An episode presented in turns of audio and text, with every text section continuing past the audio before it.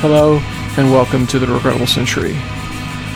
This is a podcast that we recorded with the dudes from Subjective Conditions that we are finally getting mixed down to release to y'all. I think it's, I don't know, it's been several months. I don't even remember when we did it, it was so long ago. Also, you'll notice the intro music is a little different, and that's because it is a song that was specially written and recorded for The Regrettable Century by our friend Connor over at Autumn Brigade. Uh, go check out Autumn Brigade on Bandcamp, and we'll go ahead and drop a link in the show notes so you can get to that pretty easily. Without any further ado, here is our episode with subjective conditions about Walter Benjamin. It ain't no neo folk, but it works for us. Yeah, it, we the neo folk will be keeping with our red brown affectation. Hell yeah! Welcome to Subjective Conditions, exploring the mind and body under capitalism. This is your host, Chief Galaxy Brainer, Chief Inquisitor, Chief Questioner, Chief Smooth Brain, Sad Boy, uh, Dialectical Pessimist, Chairman Bane slash Comrade Adam. I am here with a whole array of old friends, companion podcast show hosts, and uh, our resident existential clown. So I'll let everyone go around and, and say hi to the people. Hi, I'm Chris from the Regrettable Century. I'm uh I'm Kevin from the Regrettable Century. Uh, I'm Jason. I'm also from the Regrettable Century. We don't have cool titles like Adam. Yeah. I'm, wait- I'm waiting for, for one to be bestowed upon me by Oh. Adam. That actually goal for this episode, you will all have your own unique monikers that you will then just basically accumulate over time. So, uh, speaking of, uh, someone else who has a lot of monikers and, and titles on the show. I am he who accumulates honorifics. Um, Jeff, the existential cra- clown, co-renegade monk, and whatever the hell you want else you want to call me. Uh, good to be back. All right, so That's a pretty Uh, good list. yeah, it's it's good. Yeah, and it's growing too. Uh, I was thinking maybe we should also call you in the spirit of this episode, uh, like the Chief Flaneur or something like that. What do you think? Oh, nice. Chief Flaneur. I'm down Flaneur- for it. Flaneur in chief. yeah, there it is, Flaneur in Chief. We got it. My All buddy right. did put me down recently of saying that I have a Walter Benjamin mes- mustache, and normally I would say that's a good thing, but um, you know, not intentional. So Well, uh, speaking of which, uh, the name has been dropped. We are here to do this. I think is actually our first uh, technical like Lost Horizons collaboration on our new show, Subjective Conditions.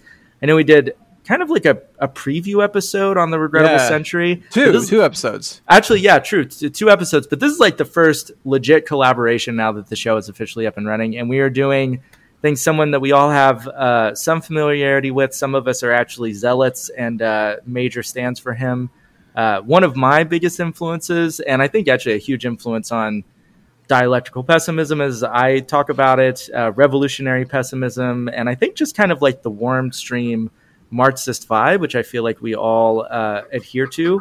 Uh, we Gothic are all, Marxism. Yeah, the Gothic inventor Marxism. of. yeah, exactly. Yeah, Yeah. I would definitely say so. So uh, my my boy, uh, yeah, my ride or die, uh, Wally B, Walter Benjamin. So we are here to do it. I, I would say probably like a broad, you know, we'll see where it goes, open ended, uh, circuitous kind of discussion about Walter Benjamin as a. Non-linear time version Yes. of a, a- Yes. a discussion. Yeah, Wally is- B as a vibe. I just provided you with the name of the episode. You're you got it. You got it. So roll yeah, and so. Yeah. we're going to do our best to to really manifest the the spirit of Wally B by uh, just having this be chaotic and completely uh, just shot through with messianic time, um, temporality. Uh, we're really not going to make any sense whatsoever, uh, and hopefully, we will create an open space for the Messiah to come and then retroactively justify everything that we say. So, like on other episodes that we've done together, the only structure that existed was what you provided, Adam. And if you're not providing any structure this time, you're going regrettable century style. This is just going to be free flowing. Yes, I think that is actually something that has been a big shift from the old show to this show that I think actually I, I really love and I think it has led to some pretty great galaxy braining is that you know, we have some general sources, but we're really relying on the camaraderie and the relational dynamic and energy of the people, the people on the episode. So, yeah, I guess uh, we're kind of more in y'all's wheelhouse uh, these days now. Much to Kevin's chagrin, I think he would he would prefer uh, some structure. I do like structure. Honestly, our ep- I, fuck, I'm derailing now, but I mean, you know, I it's fine. Perfect. Yeah. Yeah. Well, even if it wasn't fine, I'm pretty sure that you would be uh, like outvoted and overruled by the majority power. Yeah. so, Yeah, if, if it wasn't be fine, it would just be tyranny instead. Yes. I would say one of the only acts of structure that we've given on past episodes is just doing uh, hard disagrees and throw down debates out of nowhere on yeah, that's Yeah. true. pretty trivial points, but just to you know kick the powder keg moving. That's Yeah. the only structure that's really necessary. Yeah. Yeah, I would agree. Well, my thought was, I mean, just a I don't know if you would call this structure, but as an, an orienting starting point. So, Jeff, you and I have been talking about doing a Benjamin episode for quite some time, but I, I want to credit you definitely with the introduce the introduction of like what this episode is going to be is like a general like Wally B as a vibe kind of approach. So, yeah, do you want to talk a little bit about just what made you want to do this episode or what brought up the idea and yeah and then we can go from there Yeah, definitely. I feel like it's because now I've been through, you know, like a bachelor's and a PhD in social theory and everything. And now that I'm done with my dissertation and out of academia completely, I'm kind of going back into more hardcore Marxism. And I just still have not, since the age of like 19, found somebody who just like hits me the way Wally B does. Um, that is just so, he does bring such a different strand and, you know, quote unquote vibe to Marxism than anything else I've encountered. And I think he kind of situates himself, even though he's associated with the Frankfurt School and the Institute for Social Research, like Horkheimer and Adorno. And he's like of that milieu. He takes such a different tact to, I say, with like an Adorno looks at late capitalism and the spectacle as essentially just this never ending apocalypse that we can't kind of get out of that suffocates everything versus kind of the other side of the Marxist pendulum, which is kind of more of the, you know, economistic, vulgar Marxism that is just like whatever, history doesn't really matter because it will arrive at a telos and it will all kind of like Right. arrive. And I feel like he navigates this ambiguity between those points and takes them both at the same time, both kind of taking this harsh terror that is living under late capitalism and kind of the fear of the break with history while also embracing it because there's kind of no other option. Um, and I guess that I feel like just to take a quote of Marx that I feel like he sits at kind of the juncture of is kind of embracing and reacting to that notion of like capitalism melts everything solid into air. And it is the reaction to that happening. I think that other people have reactions where it's like, this is great and it needs to be furthered, and there's kind of no negative side effects. Others have, like, no, we lose all mooring and structure in the world, and maybe this is the conservative instinct. But I think he takes that moment of dissolution and looks at it as like this fear of the old order of God is almost like evaporating before us, and that we should be filled with terror. But the only way through the terror is to embrace it and trying to become the Messiah ourselves in our everyday actions. Um, so it was a bit far flung, but I think like there's there are little you know points and concepts throughout but I think Walter gets us to um, to new terrain that I think is sorely missing from I think at least the contemporary leftist discourse that you know we're all consuming. yeah i would agree i think yeah and i think too like something you hit on i find really powerful about benjamin is that in the in the midst of these two contradictory poles he in the words of one of my favorite memes because obviously we got to explain memes. Yes, absolutely. um, is that he is some mysterious third thing. He is the Yes. mysterious third thing that is not being discussed or acknowledged by the two contradictory poles.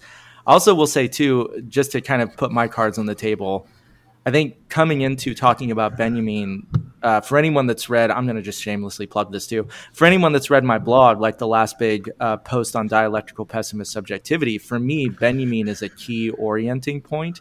I actually find some of the concepts in Benjamin around uh, how we experience time, uh, how we relate to history, what he calls the weak messianic power, the redemption of the past.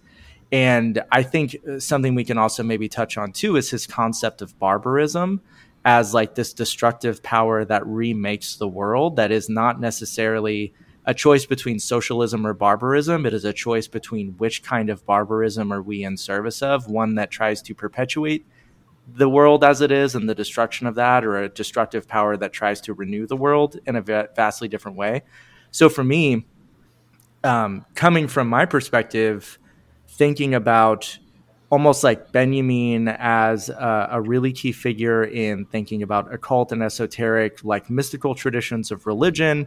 You know, an old friend of his, deep influence on him was Gershom Scholem, the the you know just absolutely amazing Jewish scholar, like writing about Kabbalah you know, there's a lot of influences in Benjamin that I think make him to me like a daily lived figure that I reference to make sense of like my bodily experience in the world. Like, how do I experience time?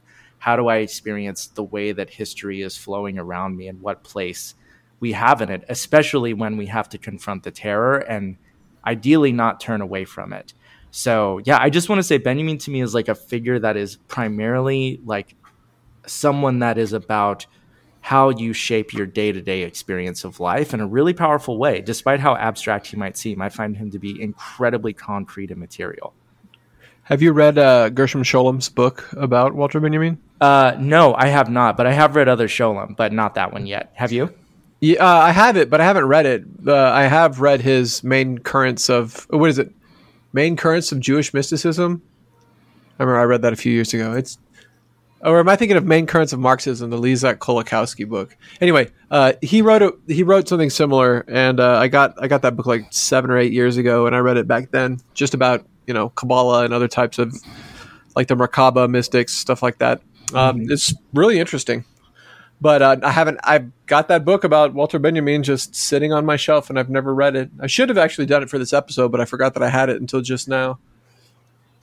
Um, well, one thing about Walter Benjamin is like for a very long time, uh, the only people I knew who were interested at all in Walter Benjamin were all extremely insufferable, and uh, so I kind of thought of his work as worthless.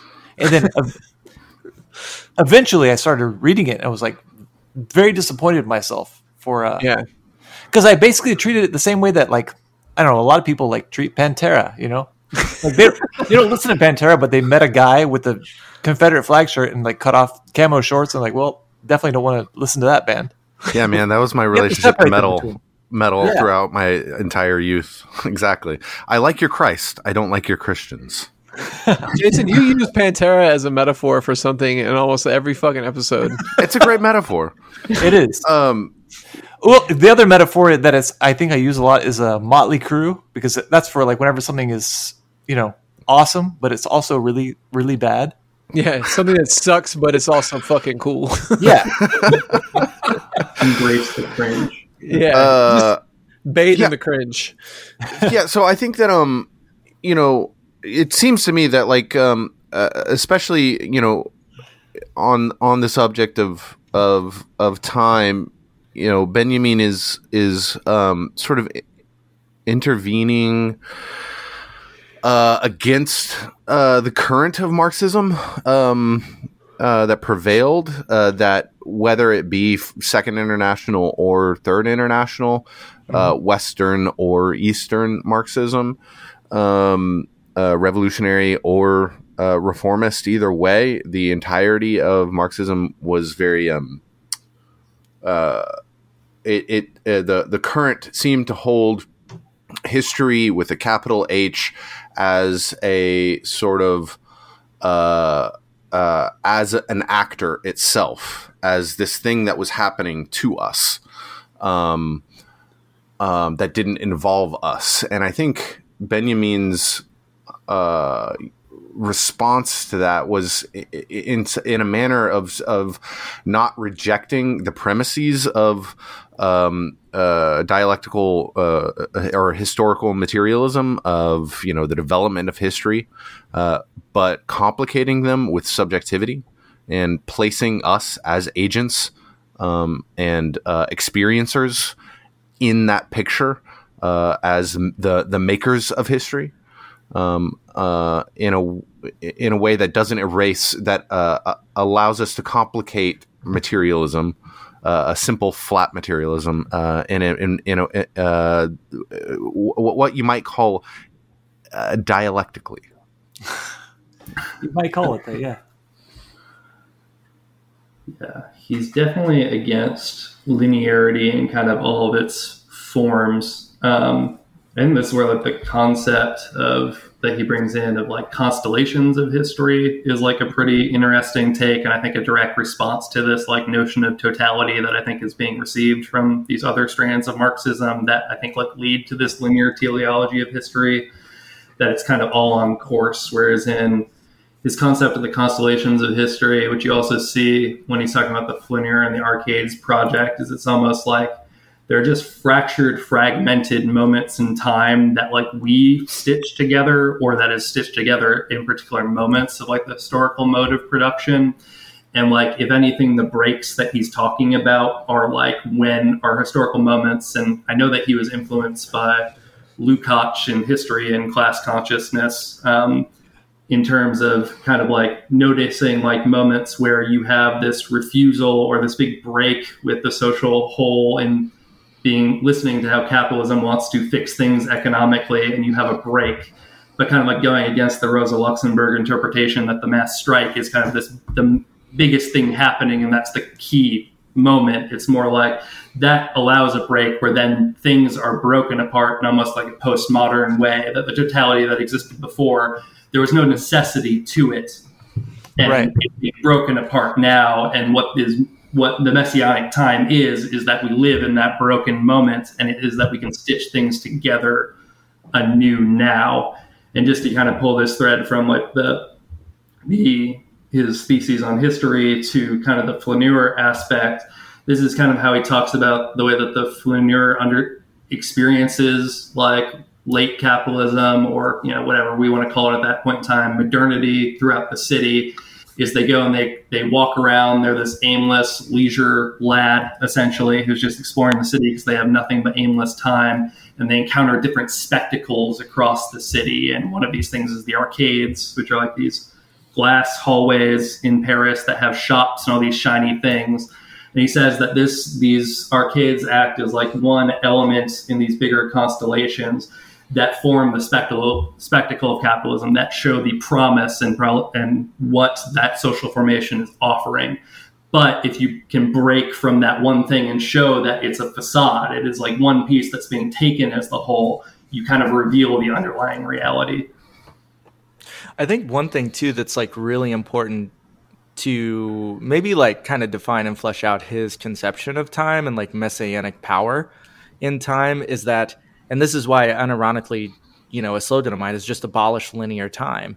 Because with this like kind of capitalist what he calls empty time that is primarily linear linear in its structure there is always the assumed feature that the only thing that will ever stop progress that will stop the kind of train of capitalism you know just yeeting us into world destruction is that there has to be something at the end of the line of linear progress. And in contrast to that, his description of what this kind of messianic power does, like the way that it actually leads to something truly revolutionary. And I think we could talk about how this might be political, economic, historical, but also I would say this does apply in a kind of as above, so below way to how we experience time individually. Is that the idea that there is ever this thing at the end of the road, this like messiah that will then save us from that momentum is also like deeply kind of again it does not question the whole nature of time itself which is thoroughly structured like under capitalism in this way. But what really revolutionary messianic time is about is the way he describes it is it's almost as if someone within the train like in the you know the engine car of the train throws the brake. And those who throw the brake, that is the proletariat. That is the revolutionary moment. That is saying, no, there is no re- like redemption or savior outside or like at the end of this line, at the end of the track.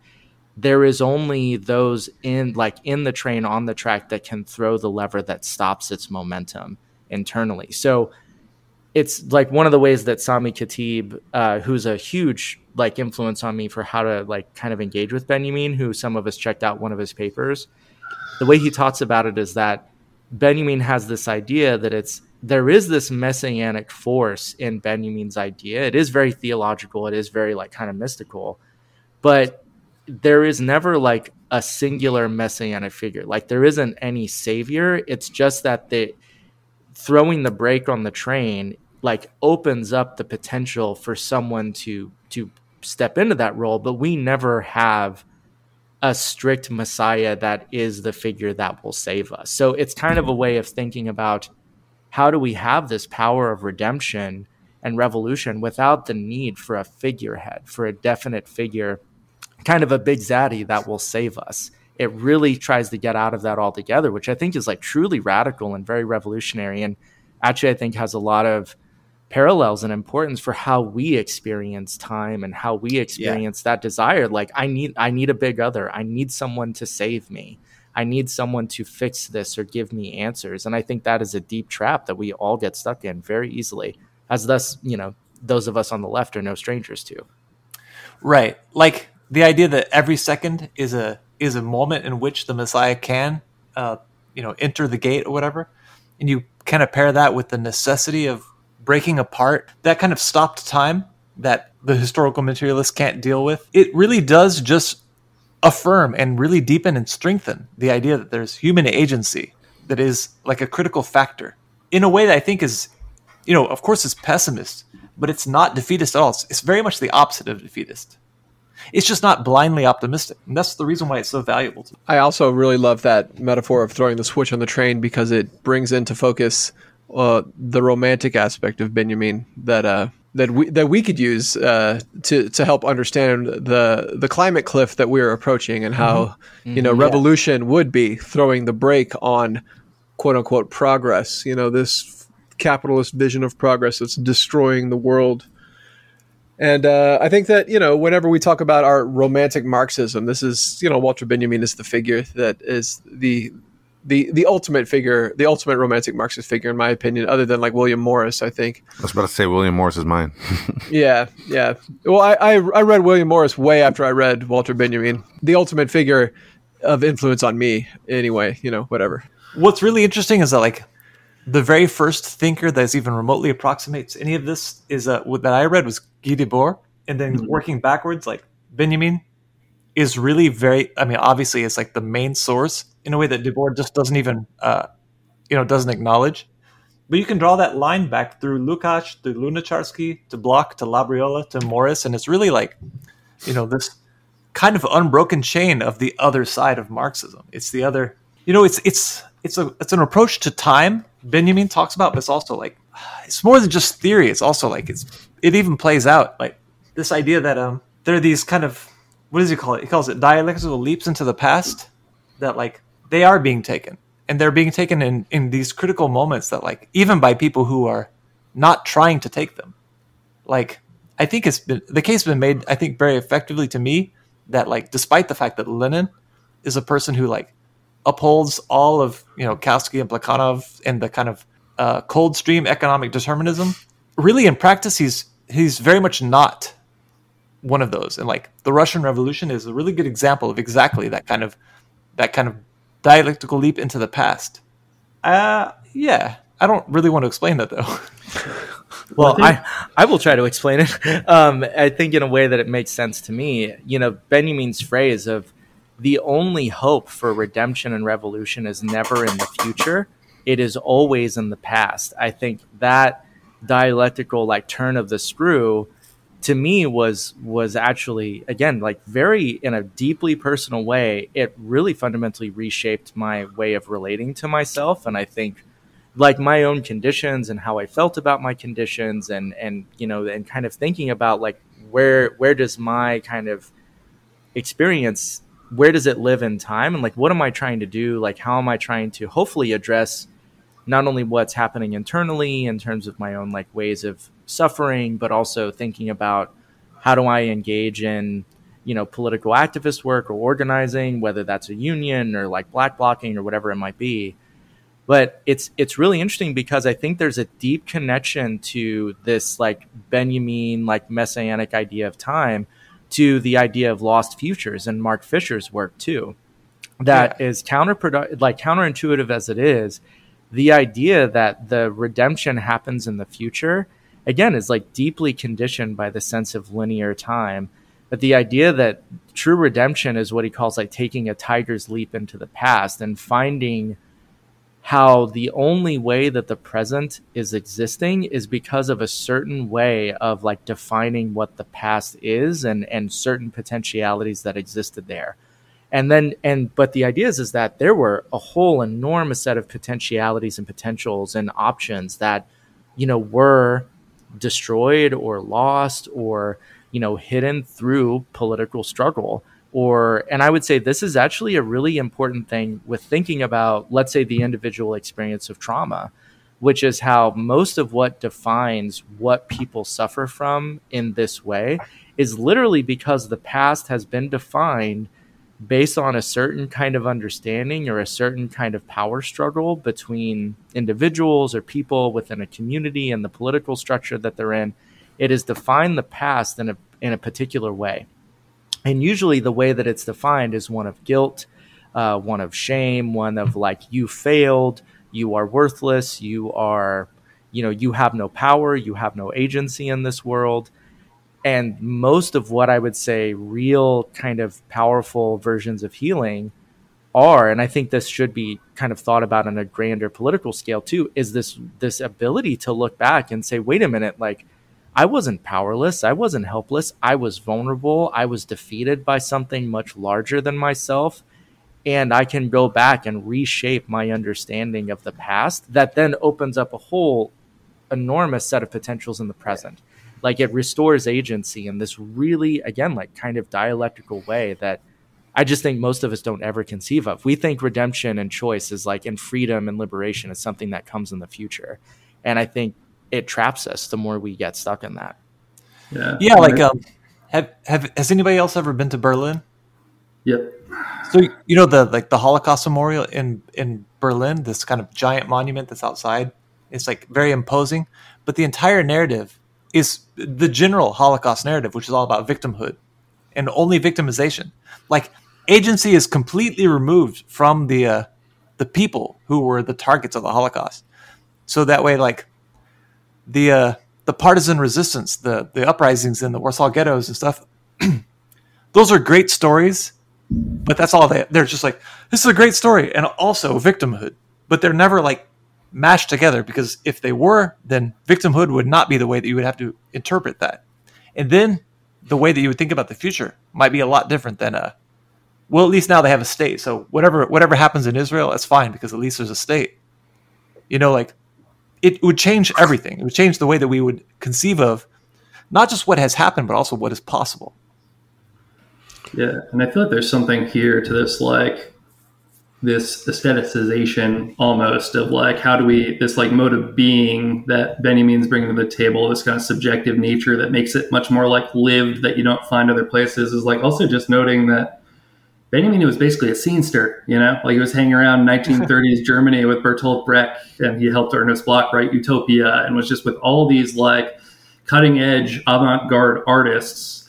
And I feel like just the way that he approaches these questions are so much more from this question of like, of you know, almost an existential nature, which it is notable that he was like competing with Heidegger a lot over the same ideas and he had like a personal rivalry with him. But just kind of this idea of like false consciousness being this linear nature of history where we're waiting for messiah versus like okay i embrace different moments of the past and i recreate myself moment to moment and to find different ways of being that are kind of blocked off to me i think similar to how adam was talking about like lost futures of like we can find it in the here and now. And if we're wait, if we're constantly displacing that to the future, um, then like we're missing the entire point and missing the way of like finding the selves that are lost. Um, I feel like I had more, but I lost the train.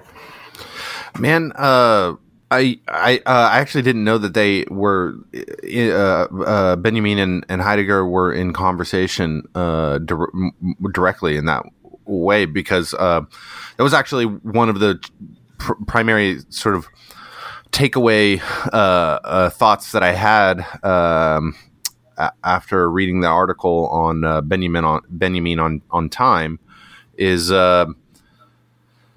Uh, I would love to see a sustained, uh, you know, uh, serious study uh, of compare and contrast Benjamin and Heidegger on time. That would be so incredibly interesting to me. But um, uh, uh, I I uh, I am I am not that scholar.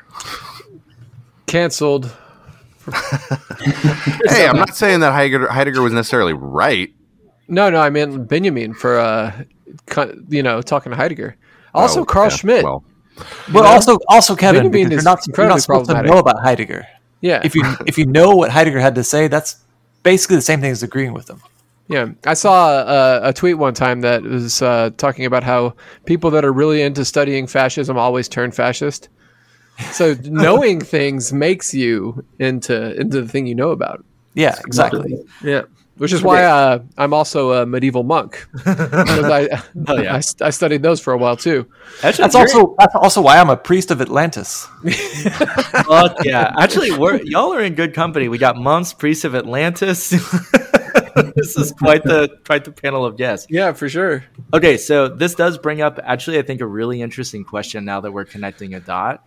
So I think one of the things that we've all talked a lot about has to do with kind of the way that identity and subjectivity are experienced in modern capitalism, you know, dare I say like the culture of narcissism and everything else, but I think the idea of connecting up the the thing you were saying Jason about let's say like the Holocaust narrative is one of victimhood, which is again like kind of a particular version of that history of like understanding that past that is coming from like a very specific political struggle and and victors and and those who have been vanquished in some of our Enzo Traverso old school language. But i'm i'm curious like how what what do you all think about the way that like this conception of victimhood that i think has been talked about in terms of like leftist politics or something that is pretty pervasive in like kind of political experience on the left like how that actually is something that is perpetuating the very like the trauma of history hmm. Well, I mean, my first blush reaction to that question is that is to note that that is not a unique, uh, that is not a phenomenon unique to the left. Uh, that uh, if you like, the right casts itself as victim. Uh, Christians are per- uh, persecuted, being persecuted, uh, and uh, In Israel, by- yeah. by well uh, by the, by their like this is how like in order to push forward a uh, religious right uh, political agenda they cast themselves as being persecuted. Thus they have to assert themselves uh, against this persecution. Um, uh, in anyone in our society it's there like identifying this feature uh, what what I want to the point I want to make is identifying this feature of the left is to identify a feature of our present condition. That there is something that I think should be accurately identified as being wrong with us. This is a, a problem that we need to somehow overcome uh, but it is not unique to the left. It is absolutely pervasive on the left but uh, it is um, it is a feature of our our present condition in the world in the in the in the West uh, as we stand that victimhood confers status that status is uh, being sought by everyone and that's how you uh, get sort of uh, deference um, Credentials. Uh, and credentials. That's how you Yeah. get, uh, uh, you know, the uh, like you you become correct. People defer to you because you have uh, properly, uh, you know, uh, because you are recognized as having uh, as correctly having them wearing the mantle of victim. Um, uh, and you know, I think that's a historical development that probably needed to happen in, in many ways, but I would love to know how do we negate that negation of the previous condition, uh, which which which was one of valorizing uh, valorizing dominance, right? Uh, and so that's not good. the The negation of that was a valor is, is a valorization of uh, the martyr of the dominated. Um, uh, how do we escape that dialectic or maybe transcend it uh, so that it, it, we are no longer in the condition? And, you know, I don't give a shit if the right keeps doing it. They can have that horseshit if they want it. But I do want the left to be able to transcend this shit. Uh, I, I just, I don't know. I don't have an answer for how we do that. Well, it's, it, it's sort of built into like the, uh, academic leftist way of understanding the world. And it, you know, I mean, like, uh, I, I don't know if it's so insidious as to consciously be something that is meant to keep us from ever being able to figure out what to do to move forward, but that's certainly the role that it plays. Um, so yeah, I don't know. I, I think that like, uh, as long as the tone is being set by people who don't actually want to change anything, then it's going to continue to be the dominant narrative, I think. Yeah, well, I think this is where like Benjamin as scene kid comes in for me in terms of like being kind of the ultimate hipster who's like, yeah, our local music scene, like everybody just portrays themselves as cool and cold and detached, but they're not actually like making anything. And like they're just kind of selling us that brand Whereas in like what he's kind of calling for is like, get back to the real rock and roll, man. Like start making weird shit. Have like the faith to like to try something weird and put together some type of monstrosity. And this is even how he kind of like writes about being the role of the creative in the class struggle and the author as producer is like the goal of the author is to create something that cannot be assimilated by capital like it is so such a monstrous kind of funky work that it can't be used for any other purpose than kind of making that break with what is. Um, yeah. Okay, cool. Um, well, the, I mean, I think in terms of like what to do about like when this kind of victim role kind of thing happens, I would say that I, I do think it's incredibly pervasive across like all elements of the political spectrum, except maybe the fucking centrists. Um, but I would say that I think that what we're encountering is actually like a deeper experience of kind of uh, like psychic structure personality that shows up in political discourse in certain ways. I think the one thing about like kind of the victim role is that it is primarily a trauma response and I think that's what's really powerful about it is that even though I think it can be incredibly destructive and really like I, I, mean just use this word i mean i think it can actually be very toxic and corrosive to like interpersonal relations to like building community to actually feeling safe and engaged in the world. It actually does have a very necessary protective function in a certain kind of condition. That condition is usually where we are being overwhelmed, traumatized, uh, you know, threatened on su- such a deep bodily level that we feel helpless and powerless. And the victim narrative, funny enough, is actually like one that's thoroughly defined by the the emotion of shame. This feeling of yeah. like I am helpless, I am powerless, and and I am bad, and I'm worthy, and I'm unlovable. And strangely enough, it actually provides us with a measure of deep uh, kind of unconscious feelings of power and control. Because if I am a victim and I can kind of focus in on myself and my experience, it's actually deeply protective because it allows us to have some sense of power and control. Because if I'm a victim and these things are happening to me, it's a way of wrestling control back by putting attention and focus on my experience. And yeah. it is 100% it is a trauma response. It is a survival response in the face of helpless, overwhelming power and violence. And so that's what I think is really tricky about it. And maybe for me, the like the the turn of the dialectic is actually to say, okay, yes, this actually can be very destructive and and and corrosive to relationship to feeling that you have power and agency in the world and actually deeply to being accountable for the harm and role that you have had in your life and in the world and as a historical subject It's just that it allows that to then start to be worked through in a way because we precisely understand well this is the role that it plays. Like it does give you something really meaningful and what feels like power and control if you allow yourself to be in that position.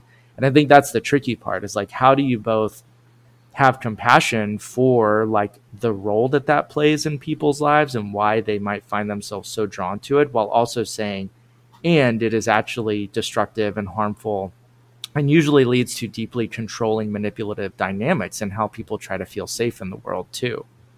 Well, yeah, like um, if you want to compare like a uh, the memorial that I talked about in Berlin, you compare that to like monuments to partisans um, in Eastern Europe. The diff- the difference is immense because one of them is like how sad it is that this happened, and it of course it's sad, but the other one is like how heroic was this a you know resistance to the things that were said? And you know you you, you can like think back to a like american history and you could think about like the way that nat turner read about moses and like you could see why maybe some people don't want to promote a, a narrative in which victimhood is not taken as all there is if um you know, if, if Western Europeans and Americans learn about the Holocaust the same way that Eastern Europeans used to, anyways, the only way, the only lesson that could be drawn from that is that like the way to deal with their oppression, lean on each other, support each other, but then also like resist it. Divine violence. Yeah, and not wait for a Messiah because even even the Jews um, dealing with slavery in Egypt, they weren't waiting to be rescued; they were rescued. There's this Eastern Orthodox. Uh, approach to the world, which is like you have to build the kingdom of God on earth, and like it's almost incalculable the amount of uh that kind of sentiment as it pervaded through the the Russian population and how much of an effect it had.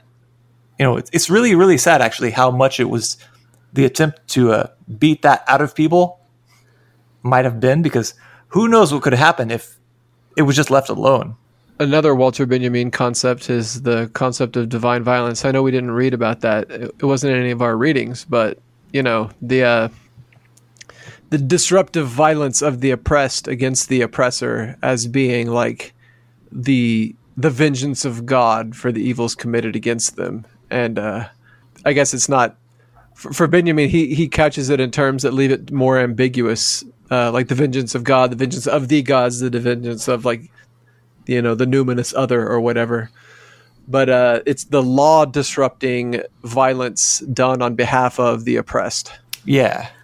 Yeah i think actually just to continue like drawing threads together of the like as above so below here like benjamin talking about that on the level of how to disrupt oppressive social systems and like the violence that is done it's really interesting that in individual experiences of victimhood one of the only ways that I have encountered of how to break out of that is essentially like the victimhood narrative. Just to, I'm going to get real nerdy and galaxy brain about this for a moment because I think it's very politically like relevant. Whenever we are in that kind of victimhood narrative, it is actually deeply tied to a certain nervous system state. That nervous system state is one that is characterized by profound emotional shutdown and numbness um, basically whenever dissociation is happening um, depression is happening it's actually where we have been so overwhelmed by threat and we cannot fight back and we cannot escape. So where we go to is the deepest levels of survival that we have. It's like the kind of like lizard brain stuff. Like we shut down completely and that's where like victimhood narratives come from actually. They're like ways of making sense of that nervous system response so one of the only ways to break out of that, to like kind of overcome the victim narrative, is a recapturing of the fight response. It is a recapturing and an, an association to the repressed rage and fury, and I would dare say divine violence mm-hmm. that was not able to be actualized in the original experience of the wounding, of the trauma.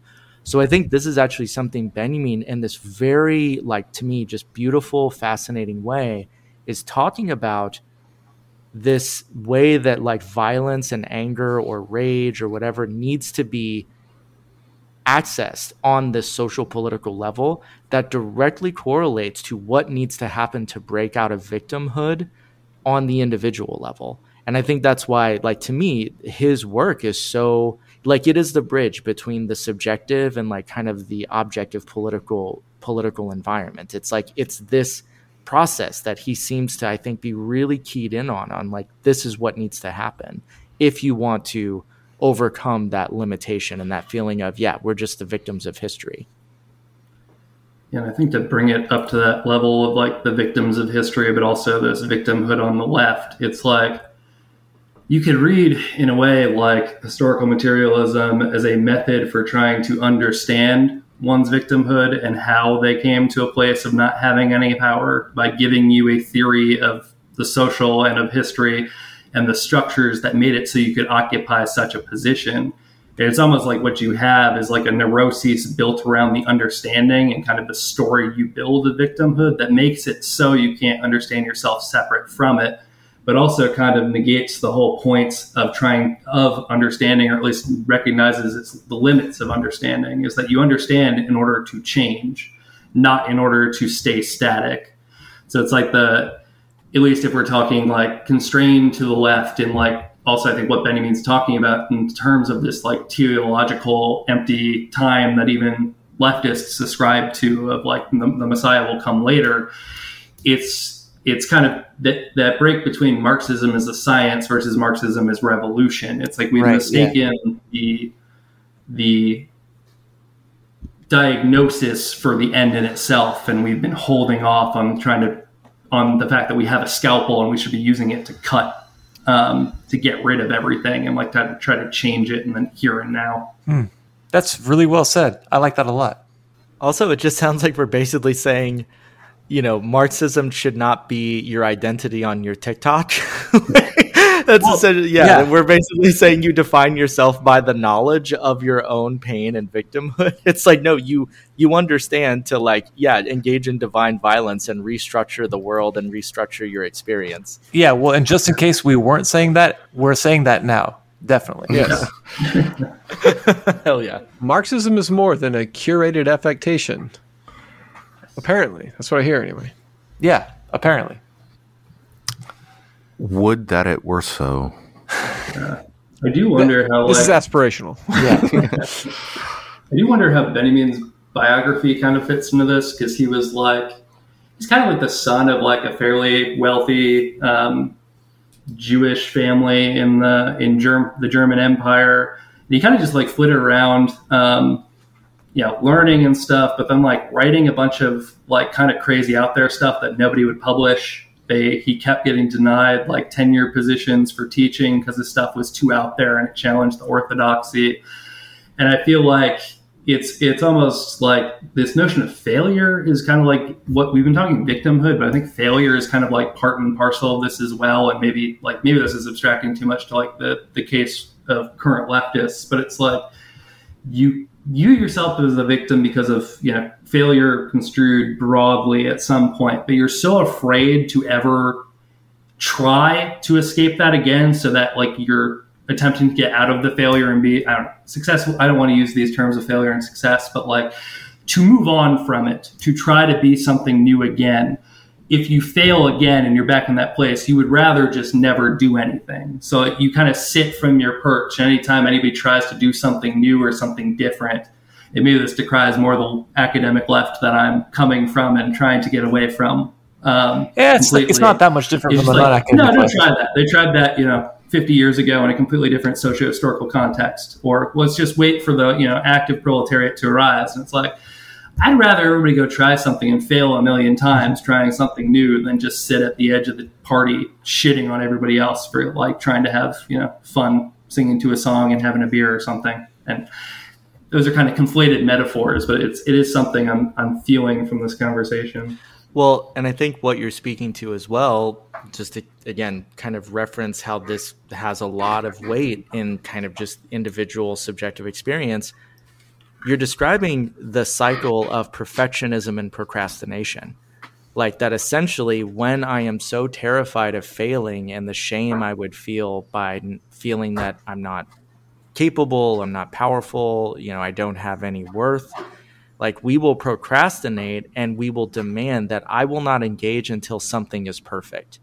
Hmm. And until I can guarantee that that will be my my ability to achieve something, it has to be on that level, which is essentially saying to be inhuman.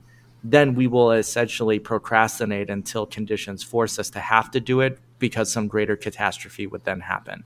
Like just as a simple example, a lot of people struggle with like meeting uh, like meeting deadlines or like procrastinating on like let's say homework or something. I mean, fuck homework, but you know, like essentially, like hot take there, um, just abolish homework. Um, but essentially, I was waiting for Chris to fire back on that. Abolish progressive education. Yeah. Oh, there we go. Hell yeah. Um, but yeah, so the idea is like that if I am terrified of not doing something perfectly because of the shame that it would engender and the feeling of failure, I will then procrastinate until the absolute last moment. And it's almost like I need that terror of not doing it at all and then and then something even worse happening to actually generate the momentum to then do the thing. And I think this is actually, you know, again, like we can kind of blow this out to like bigger political kind of ideological things. But I mean, that's a really, that's a very real thing that people struggle with is this feeling of, I'm so terrified of actually failing or feeling that sense of responsibility for my choices and how I show up in the world. And if I can't be perfect, then I'm not going to engage until it's absolutely necessary. Yeah, I mean, there's a there's a very direct analog between uh, what you just said and also the non-academic left, especially when it comes to like the most crucial uh, ingredient of this kind of potion that we're all ostensibly we're all working on developing for the uh, deployment of the revolution. You know, like the cultivation of that particular ingredient of class struggle is like the one thing that the vast majority of the left they just won't participate in because it's not perfect. Because you know the unions they uh, they're all reactionary or they're bought off or whatever, or in political struggle because you know this this group of people supports the Democrats and supports the Republicans, but there's no third place, and so the only place to go is with my friends. You know, so maybe for some people it's on campus, but for other people it's just in a different place. But the attitude is the same. It's just it's still a fear a fear of failure it's it's essentially it's it's the same thing as what Adam just said applies to the whole left in in terms of actual practice. Yeah.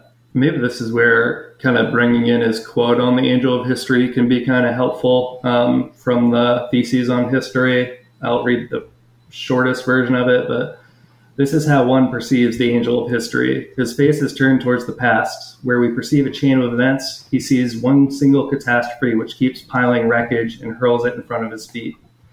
The angel would like to stay, awaken the dead, and make whole that what, what has been smashed.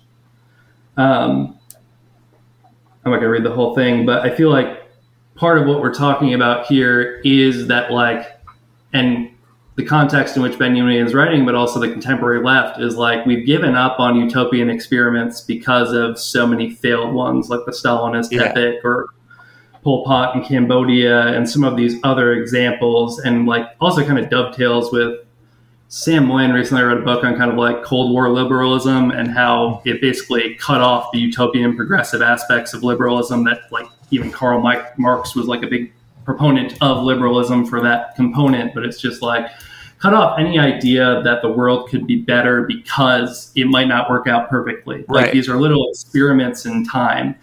And I feel like this is where the constellation aspect, or this like you choose history to get over the current trauma, is like we're left with the debris behind us, and we see it just as a mess. But it's like if you go through and you pick you pick out individual pieces, you could actually string that together into a new constellation of success. It's mm-hmm. not all catastrophe, and that could be used to propel ourselves continuously in the future. It doesn't have to be screaming at the carnage.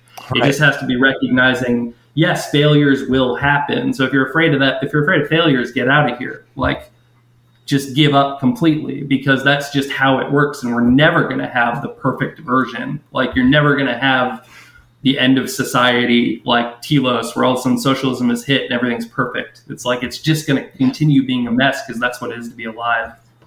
That's actually um, just because we said a, a negative thing about Rosa Luxemburg already. The positive thing uh, in her, I, I think it's in her debate with Bernstein. I think yeah, where she says that like the proletariat by necessity is going to uh, attempt to take power, and then it's even going to take power.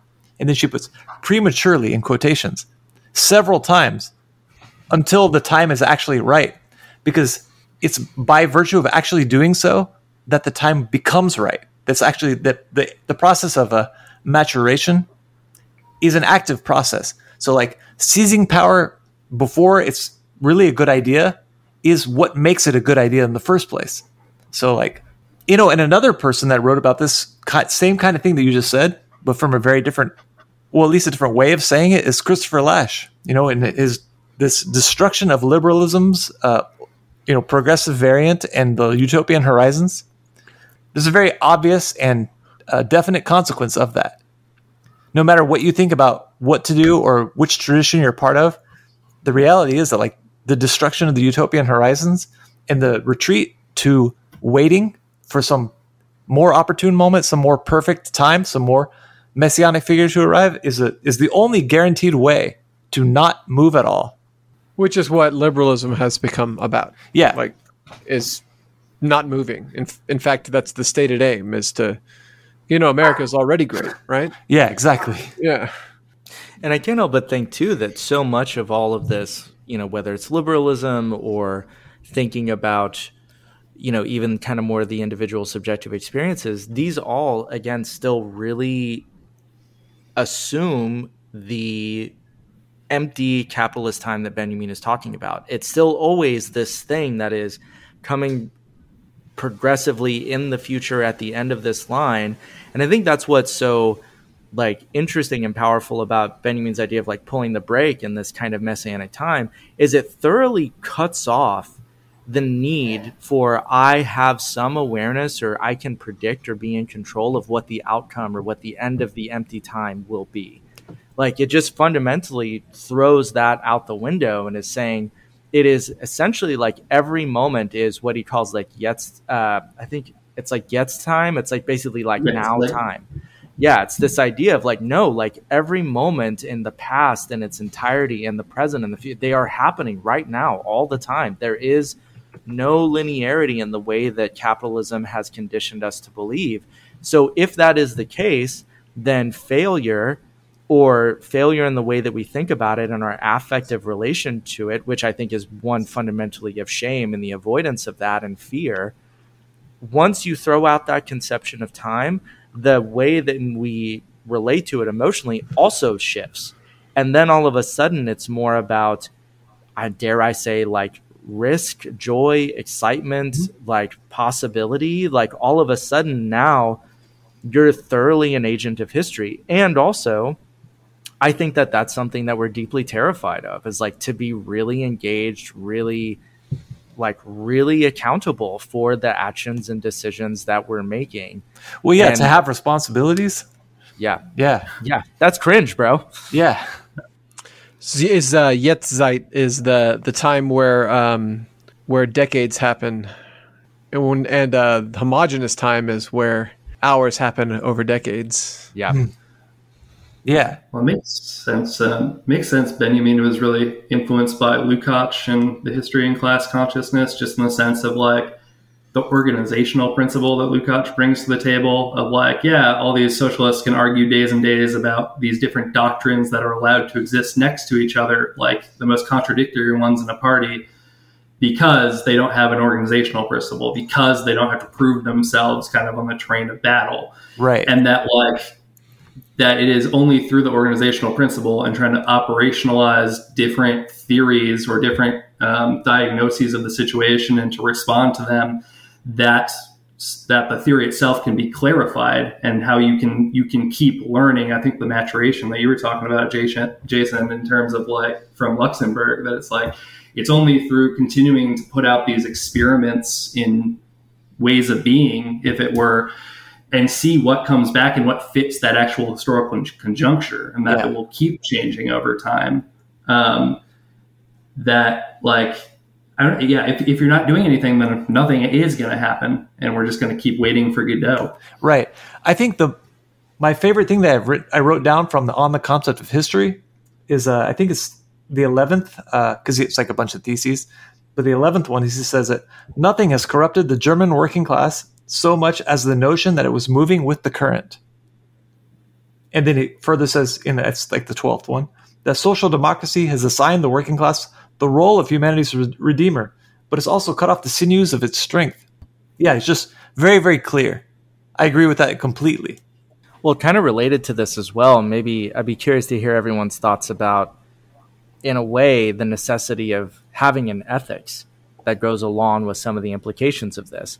Because, you know, what I'm kind of focusing in on in terms of the like subjective experience of how we relate to failure, how we relate to time, the the idea of taking fully in control one's kind of messianic power, the possibility of redemption at any moment um, I can't. I think this is thesis. This is the fourth thesis, but this is one that I I wrote about that was like has been pretty inspirational to me. He says class struggle, for which a historian schooled in Marx is always in evidence, is a fight for the crude and material things without which no refined and spiritual things could exist. Yeah. But but these latter things, which are present in class struggle, are not present as a vision of spoils that fall to the victor they are alive in this struggle as confidence, courage, humor, cunning, and fortitude, and have effects that reach far back into the past. They constantly call into question every victory, past and present, of the rulers. As flowers turn towards the sun, which has which has been strives to turn by dint of a secret heliotropism towards that sun which is rising in the sky of history. The historical materialist must be aware of this most inconspicuous of all transformations. So, what always struck me about that is just the direct naming of like the, I would call them virtues cunning, fortitude, humor, courage. You know, it's like he's almost kind of describing that you have to be able to relate to time, to the world, to history, to struggle from these kind of places and like with these qualities to be able to in a way like fully take on this kind of possibility of redemption it's like it really does call into question like who are we as individuals as subjects trying to act in history? And and what is required to actually be able to respond to the call to that? So yes what do you think about the place of ethics in all of this? Go. Yes. Agreed. But I think it dovetails a lot with our last episode on Simone de Beauvoir and just kind of like what we've been talking about very much is just like responsibility for one's actions. So like to take responsibility in itself is kind of the first and foremost like level of the ethics. But I feel like what Benjamin is also saying is like we have a responsibility to I don't know, to like keep trying to bring forth things that haven't been seen before. Um, yeah, I don't, I don't have the better thought, but well, regrettable century boys. Correct me if I'm wrong, but y'all did some work with Varn on Marxist virtue ethics. Am I remembering that correctly? Yes, we did. Yeah, I was curious if that kind of resonates in any of this. Um, I so I think um so the goal in virtue ethics, or the the sort of the point uh, to be made there, is um, that uh, the good is captured in uh, in in in uh, realization of potential. That what it is to be a good human is a similar sort of thing as it is to say, uh, you know, uh, this is a good microphone or, you know, this is a good beer, which it's not. Uh, but it's um, shots fired. Uh, but it's it's um it's a uh, it's a fulfillment of function. You know, it's to say that uh, um so, so there there's a sort of turn of phrase that I've uh, I had long sort of settled into using where I, I, would say something along the lines of whenever I'm frustrated with uh, my own, um, uh, you know, uh, struggling with life in general in, in whatever aspect, I would say something like, I'm not very good at being a person. Uh, virtue ethics would say this is what ethics what it is to be an ethical be, to be ethical is to be good at being a person uh so i, I think that um the way this you know um um you know uh so you know th- this view of ethics as pioneered by the ancient greeks was one of um uh you know uh, a virtue ethics of the elite uh uh which makes sense. Uh, they were the the leisurely class who were able to sit around and think about things, and they thought of themselves as the best um, because uh, they had slaves and whatever else to rely on to do their ma- manual labor for them. Um, I, I, think combining this. Um, uh, uh, instead of throwing the baby out with the bathwater, I think taking that th- this ethical approach to the world and combining it with one of uh, historical materialism, uh, perhaps a Hegel, a Marxist Hegelianism that allows for social change, and and and rather than saying uh, those who have succeeded in our currently existing social order are the exemplars of uh, the highest potential of uh, or the highest uh, expression of human potential. we would say that the social order stymies uh, the uh, the highest uh, uh, expression of human potential, and and rather the, the, highest expression of human potential is in the striving to change the social order and realizing a, a, better humanity, a better um, version of ourselves. Um, and to be ethical is to look to the heroes of uh, the working class movement globally, historically, uh, and presently, as well as to look to you know uh, the the leaders, uh, the, the, those who are most well respected. When you look around your commu- your local community and you see the people who are the most widely and well respected, those are the virtuous people. Um, so, I think uh, you know, uh, to be an ethical person uh, in this sense is to um, is to refuse passivity um, uh, and to refuse leaving um, uh, uh, history as the agent. Uh, re- refuse to leave history as the agent, and rather to recognize your own place in in in whatever time you do exist in uh, but, but without delusions.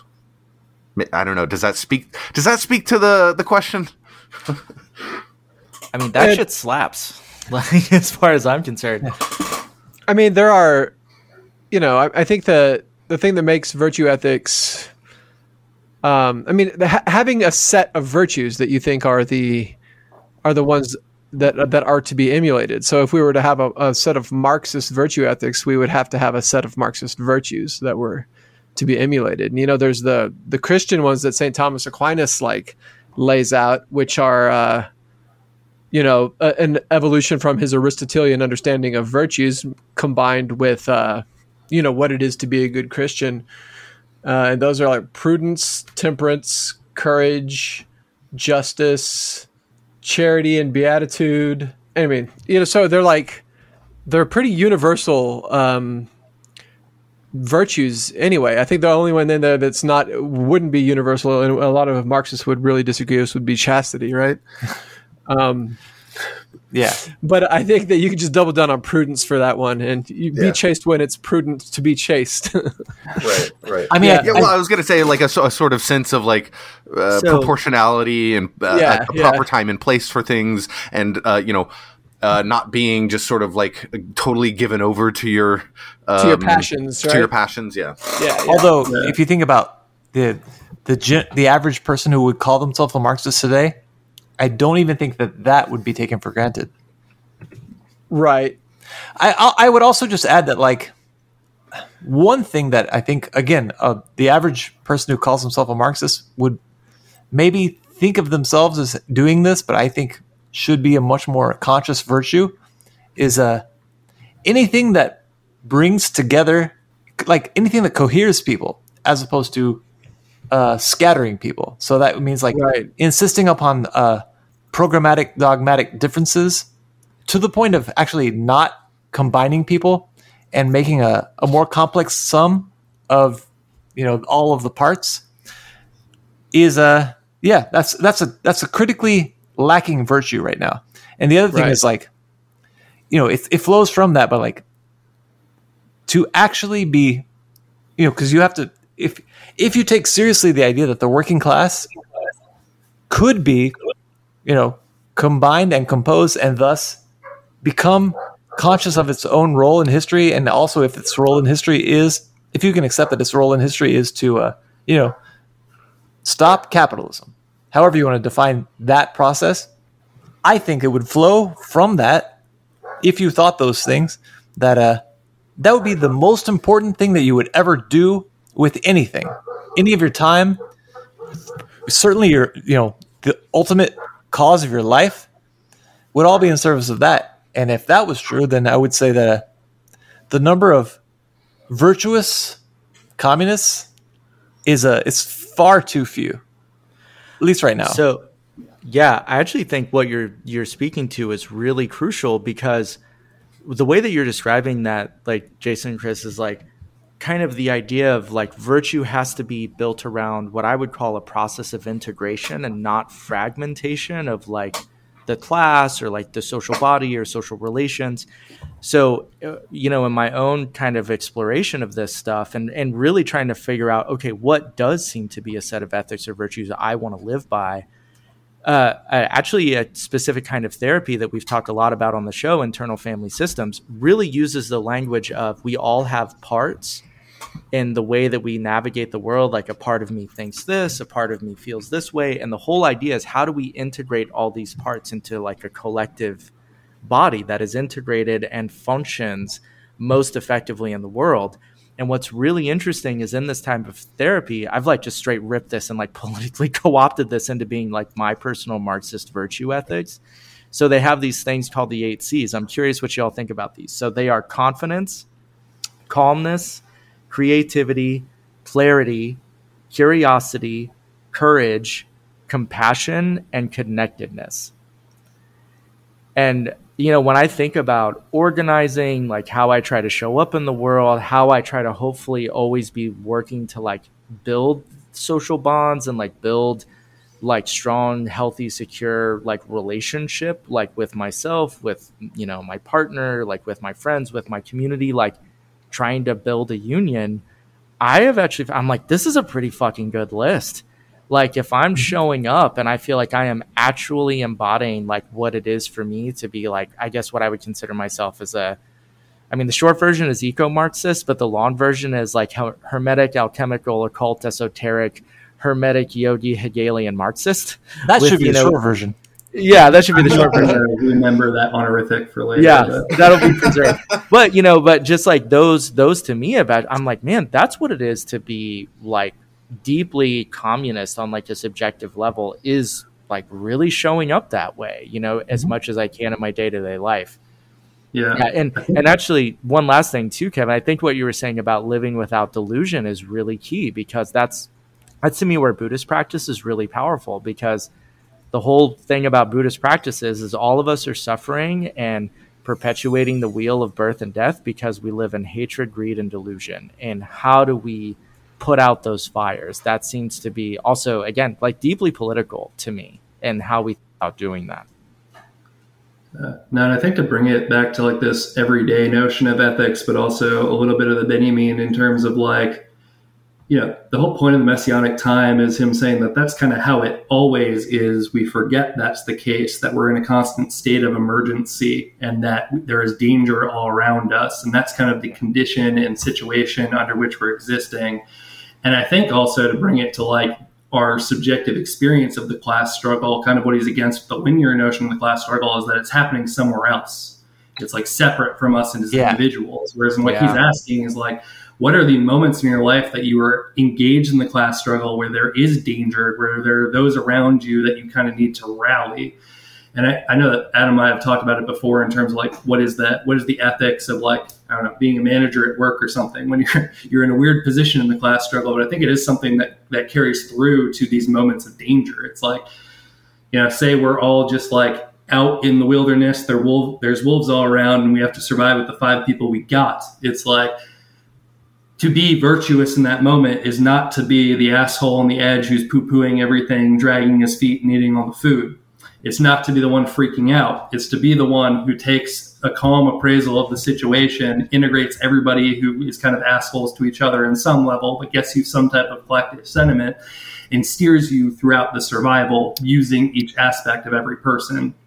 And I guess like when you're thinking about it on the individual like ethics level, it's like are those moments when you're at the workplace or you're at the neighborhood junction or, or, like wherever it is that you're engaging in the class struggle in your everyday life are you living that way? Or are you treating the class struggle as ever present and all around us at every moment? And i guess like for me that's where the ethics is and this is where it gets to the de Beauvoir it's like what work what is ethical is what works um, and what keeps everybody safe in this condition of danger. Um, and if you're not at all concerned with other people in this moment of danger and you're just in it and you're navel gazing and just kind of caught up in your own narcissism itself, like that's not what's being ethical. And I, I feel like, I don't know, I face this in the academic left of like being around all these super faux radicals who wouldn't join a union or would you, or, you know, when we were grad students unionizing would be like, well, that's going to interfere with my individual status here that I've cultivated in the department. Right and I use that status to get prebends essentially and all these like economic benefits. And it's like that. It's when you put it at that level, it's like, what are you doing to like help the other people around who are of the same status, um, especially when you have the moments to do so? Like, I don't know. That's that's what the ethical means for me, and I feel like what I'm pulling from the Benjamin here. Unions are ableist anyway. you know, I, I, read about how you know even the language of unions, like scab, hmm. it stigmatizes healing, so that's bad. Um, and you know, not everyone can walk a picket line, so you know. Yeah, I would never join a union. All the, all the research on the effects of their internal grievance processes on you know getting rid of sexual and gender harassment, like I don't know, it's it's it was written by white men, so I don't trust it. Yeah, yeah exactly, exactly. Yeah, I mean, unions are Eurocentric anyway. Who came up with them? That's a good point. Uh, plus, when I'm a consultant working for one of the big four, coming into these buildings and telling them how real smart people do things and saying cut staff and layoffs, you know, that gets in the way of my livelihood. So that's yeah. wrong. We need equity, not equality. Right, right. Uh, uh, that that whole conversation about equity versus uh, equality, it really baffled me for a long time until I uh, uh finally encountered somebody. Because um, I, you know, I wanted my goddamnedest to try to understand what the criticism is exactly, and somebody finally came along and was like, "No, actually, when somebody says equity, not equality, that's they're just going boogity boogity boogity and like confusing you. That doesn't actually mean anything. It's equality or it's not equality. Now we can talk about like equality in in what ways, in what terms, but it's either equality or it's not equality. It's not where there's not there's no like negation of equality going on here. There there's uh, or, or transcendence of equality going on here. That's just uh, uh, it's just um, you know a right wing uh, you know, uh, negation of the leftist uh, uh, assertion of equality as a good, as a value. You know. Yeah, but Kevin, that's all old left. What you just said, that's all old left stuff, and you know what that means. Old is bad. Yeah, because that's red, brown, and whatever. It's also every other bad thing. It's it's a ableist and so on. And I don't want to. And the old left um, uh, took state power, uh, and the new yeah, left never did. So exactly. Uh, and you fuck it. I mean, fuck even the old left. Even if you're an anarchist old left, you know the the the the, the Spaniard um, Republicans uh, came a hell of a lot closer than any of the anarchists of the new left. So I'll take I'll take so, them. So equity is where you have uh, a box that's tall enough for you to see over the fence. Equality yeah. is where you both have the same size box, and the tall guy can see over the fence, and the short guy can't. Right, exactly. So exactly. it's like in, in both scenarios there there is equality of distribution of boxes or there is equality of ability to see the game, uh, or we remove the fence and there is equality of, of access to the game in the first instance or whatever. But in, in every instance, we're talking about equality, uh, or we're talking about not having equality or whatever. But it, there is equity is not um, opposed to equality uh, uh, unless you're just trying to obfuscate the issue so that you can implement reaction. Yeah, but Kevin, So what you're doing is you're talking about a, a paradigm, and we should be exacerbating or exuding all paradigms or whatever. You know, the end of that. You'll notice that in this liberal metaphor, there's no idea of, there's no suggestion of removing the fence. It's Right. the Of fence is not. always there. Well, Yeah. because if the fence wasn't there, then we would never know who deserves to see over it. There has to be some way of means testing who gets the box. Yeah.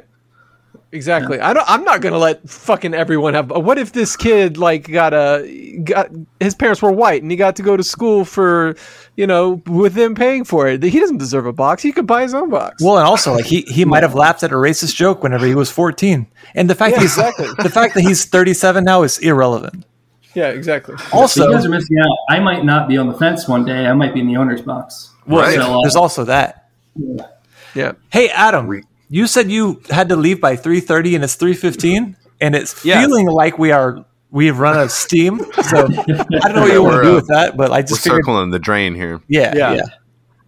Well, I was gonna check in. Do y'all want to do final thoughts or any any last pieces that we haven't covered? I would like to describe again- several more memes. yeah, this is really You the, the kind of fuckers. describing meme portion of the show, just for RIP Kevin here. Yeah, That's the thing that I I uh, cannot tolerate. No more no more meme describing. I can You I can what, deal with the lack of structure, but no more meme describing. But you know, we only des- do it because you hate it, right? yeah, exactly. It's like we double down on the meme describing because of how much I'm big literally deal looking always Walter make about it. Benjamin memes right now. Walter Benjamin memes is a paper that somebody wrote, and it pops up on my academia.edu like suggestions on a regular basis. I think Wow. that's that's a sign, Yeah, you know, from it's God. a sign that we should talk about memes more. But actual final thoughts, I don't know. I mean, I feel like I feel like I've gotten a lot of my thoughts out. Is there such a thing as finality? Oh shit. Well, a finality would uh, suggest that, like, there is this this uh, linear conception of time, right, where things Beginning, end, middle, and end. right? Yeah, well, right, so- and also like you know, you can't have infinity and the finite as as opposed. If there's if there is an infinity, the finite has to be incorporated within that infinity. So, if you think and really, of, what we're seeing is just the debris of all our failures piling up behind us. But that on a, a later episode, we can go through, pick through, and pick out the gems. Yeah, And that's exactly. what Adam will be doing in the editing session.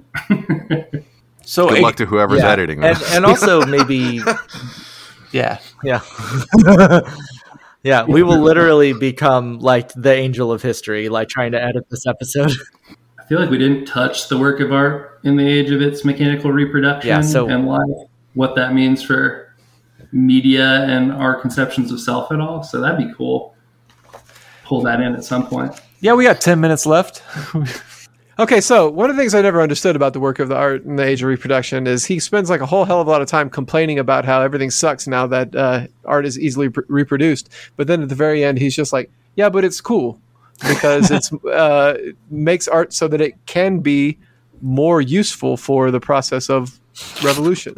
Well, I think I'm what, like- what what Benjamin's doing there is he's embodying a kind of an ideal that we, we've actually spoken to at various points throughout this whole discussion, which is that like it's not good enough to just lament what is happening. You know, like yes, it's it sucks that it happened, but it did happen. So now what? And what he's trying to do in that essay is he's trying to pull out what is possible considering all these circumstances, which um, maybe we would have avoided if we could, but since we haven't avoided them and they are they can't be re- uh, reversed, what else can there be? And maybe he doesn't do the best job, but he does in the essay with it with an attempt to actually like, um, you know, t- for for his pessimism to uh, you know, to be to sublate his optimism.